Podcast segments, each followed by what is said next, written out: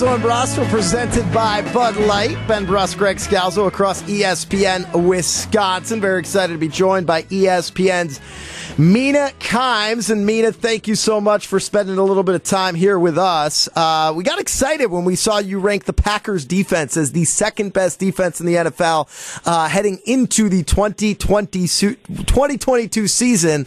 A lot of hand-wringing here in Wisconsin about this upcoming season, given what's happening in the wide receiver room. But tell us why we should feel confident in that defense.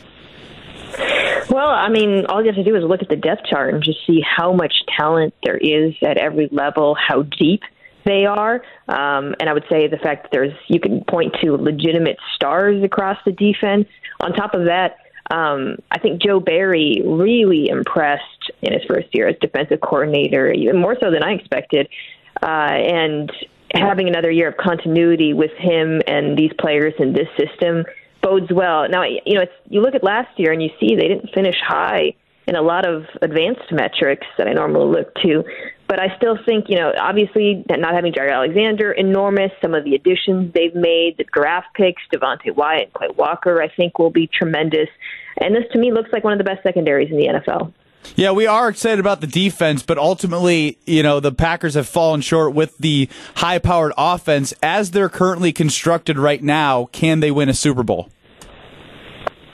Uh, I don't think they're favorites, uh, but I do think they certainly can. If you're going to kind of pick out, you know, the eight to ten teams that have a shot at it, having an elite defense in Aaron Rodgers and still a very good offensive line, but one of the best rushing attacks in football in terms of their tandems, and I think one of the best head coaches in the N F L seems like a sufficient formula despite all the concerns about the skill positions.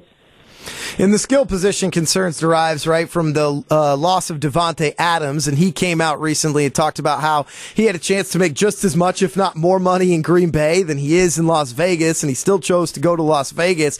Uh, we're pretty insulated. We're pretty insular here in the state of Wisconsin. Mina, what's your take on his decision to go play with Derek Carr and leave what he had with Aaron Rodgers and the Packers? You know, it's funny. It reminds me a little bit of when Kevin Durant chose Golden State, not because he's choosing a super team in that way, but a lot of the decision for Durant actually came down to kind of personal reasons, him wanting to live somewhere else, um, you know, existing friendships. And I, it seems like that might be the case with Devontae. I mean, the Raiders are not a better team. Aaron, uh, Javon, Derek Carr, Derek Carr, pardon me, is obviously not a better quarterback.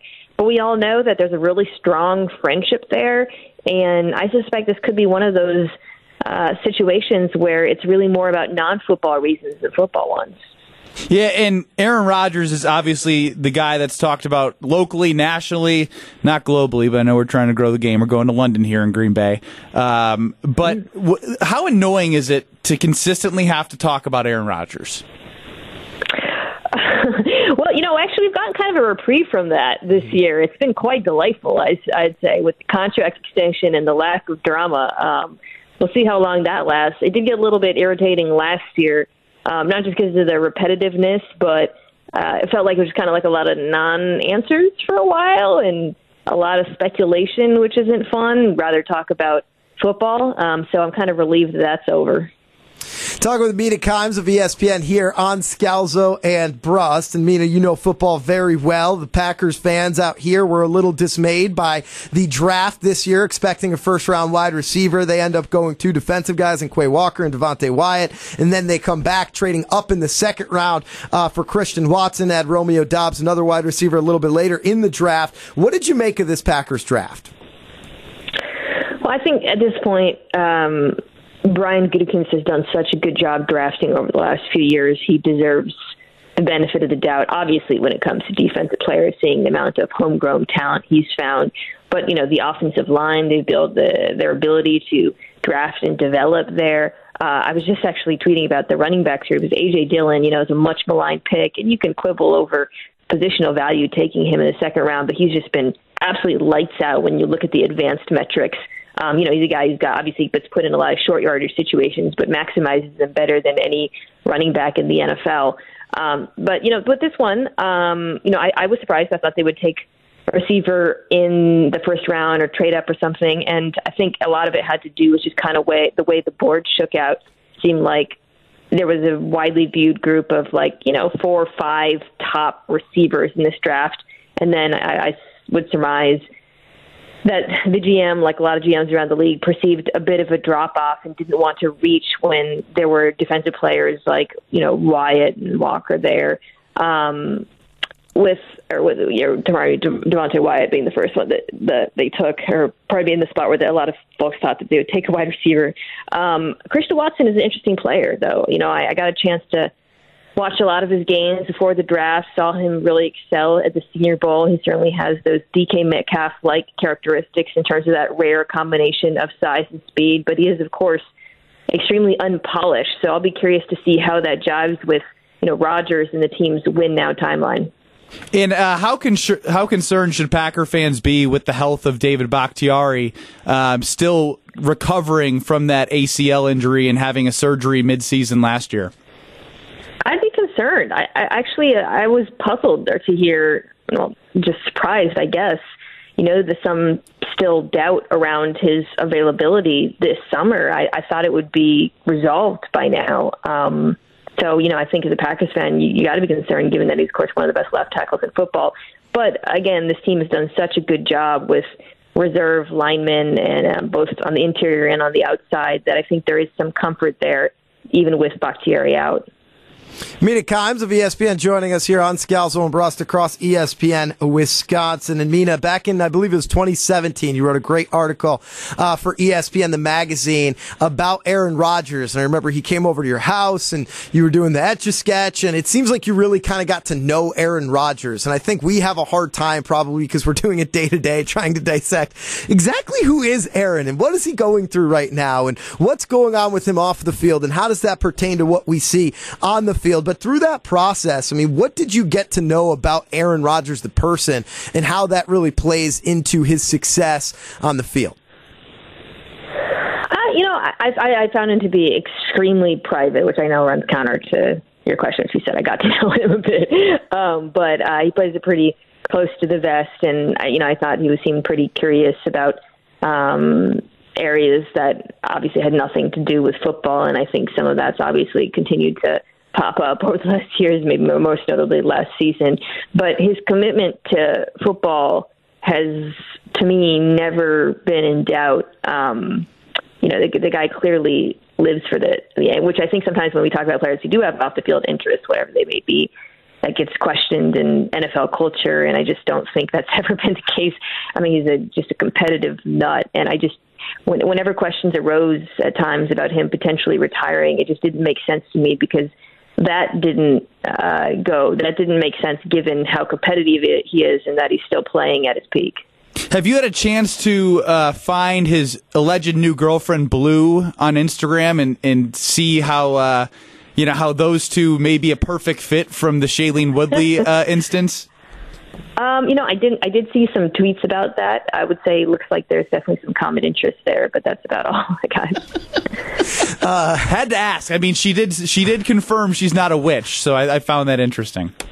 That's good. That's. I, I think as a Packers fan, you probably feel good about that. Although maybe having a witch in the in the locker room can work in your favor. So yeah, I, I, I tend to agree. Right? I mean, who, who doesn't like a little magic? Talking with Mina Kimes here on Scalzo and Brust. And Mina, you just threw out the first pitch uh, at the Seattle Mariners game. I believe it was last week. I saw on Twitter, and you threw a straight strike. Ben Brust, when he was a basketball player at the University of Wisconsin, sailed his first pitch over the catcher's head. What advice would you have to anybody who's getting ready to throw a first pitch? Because it seems like you're a little nervous out there, but you, you got it right down the middle.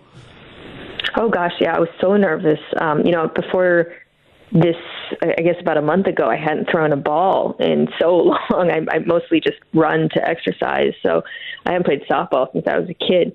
So I just kind of had to, like, relearn how to throw a ball, which it turns out is not that easy. Um, yeah, and I was – I think the other thing is, you know, being on T V, you don't really see the people that are watching you.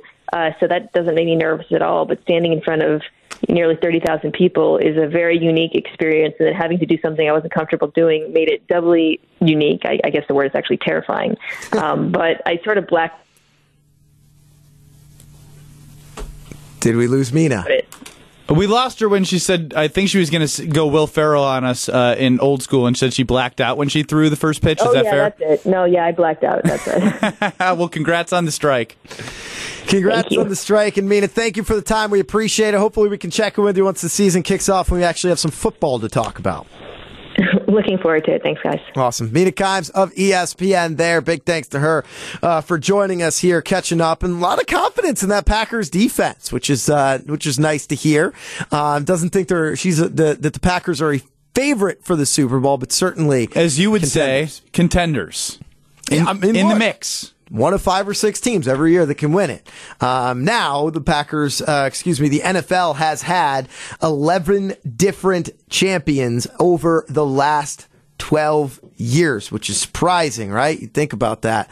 Um, or no, hold on. That can't eleven be true. Over the last thirteen years, uh, they've had. Meanwhile, in the N B A, you've had eleven championships over the last thirty years, since nineteen ninety. So thirty-two years, you've only had eleven champions, which underscores the point we were making earlier. But how much you had, harder? You had to get that one in there for uh, Tom Milwaukee. I had I had to get that in there for everybody who thinks that Matt LaFleur is the best coach right now in the state of Wisconsin, because that is hogwash. eight hundred, nine ninety, thirty-seven seventy-six. Get eight hundred, nine ninety, thirty-seven seventy-six. We'll go to Marquise from Milwaukee here quickly. Marquise, welcome to Scalzo and Brust. What do you got? Hey, how's it going, man? Just, just uh, got a couple concerns, Greg. Got a couple concerns. Uh, they're, they're actually for Ben Brust. Uh, Ben, I got a couple questions. Uh, if you don't mind answering for me, man. Did, He'll answer. I'll make sure he me? answers. I'm an open book, Marquise. Fire. All right, well, well, this is going to be an open book test. Uh, when did your dad start licking your face, man?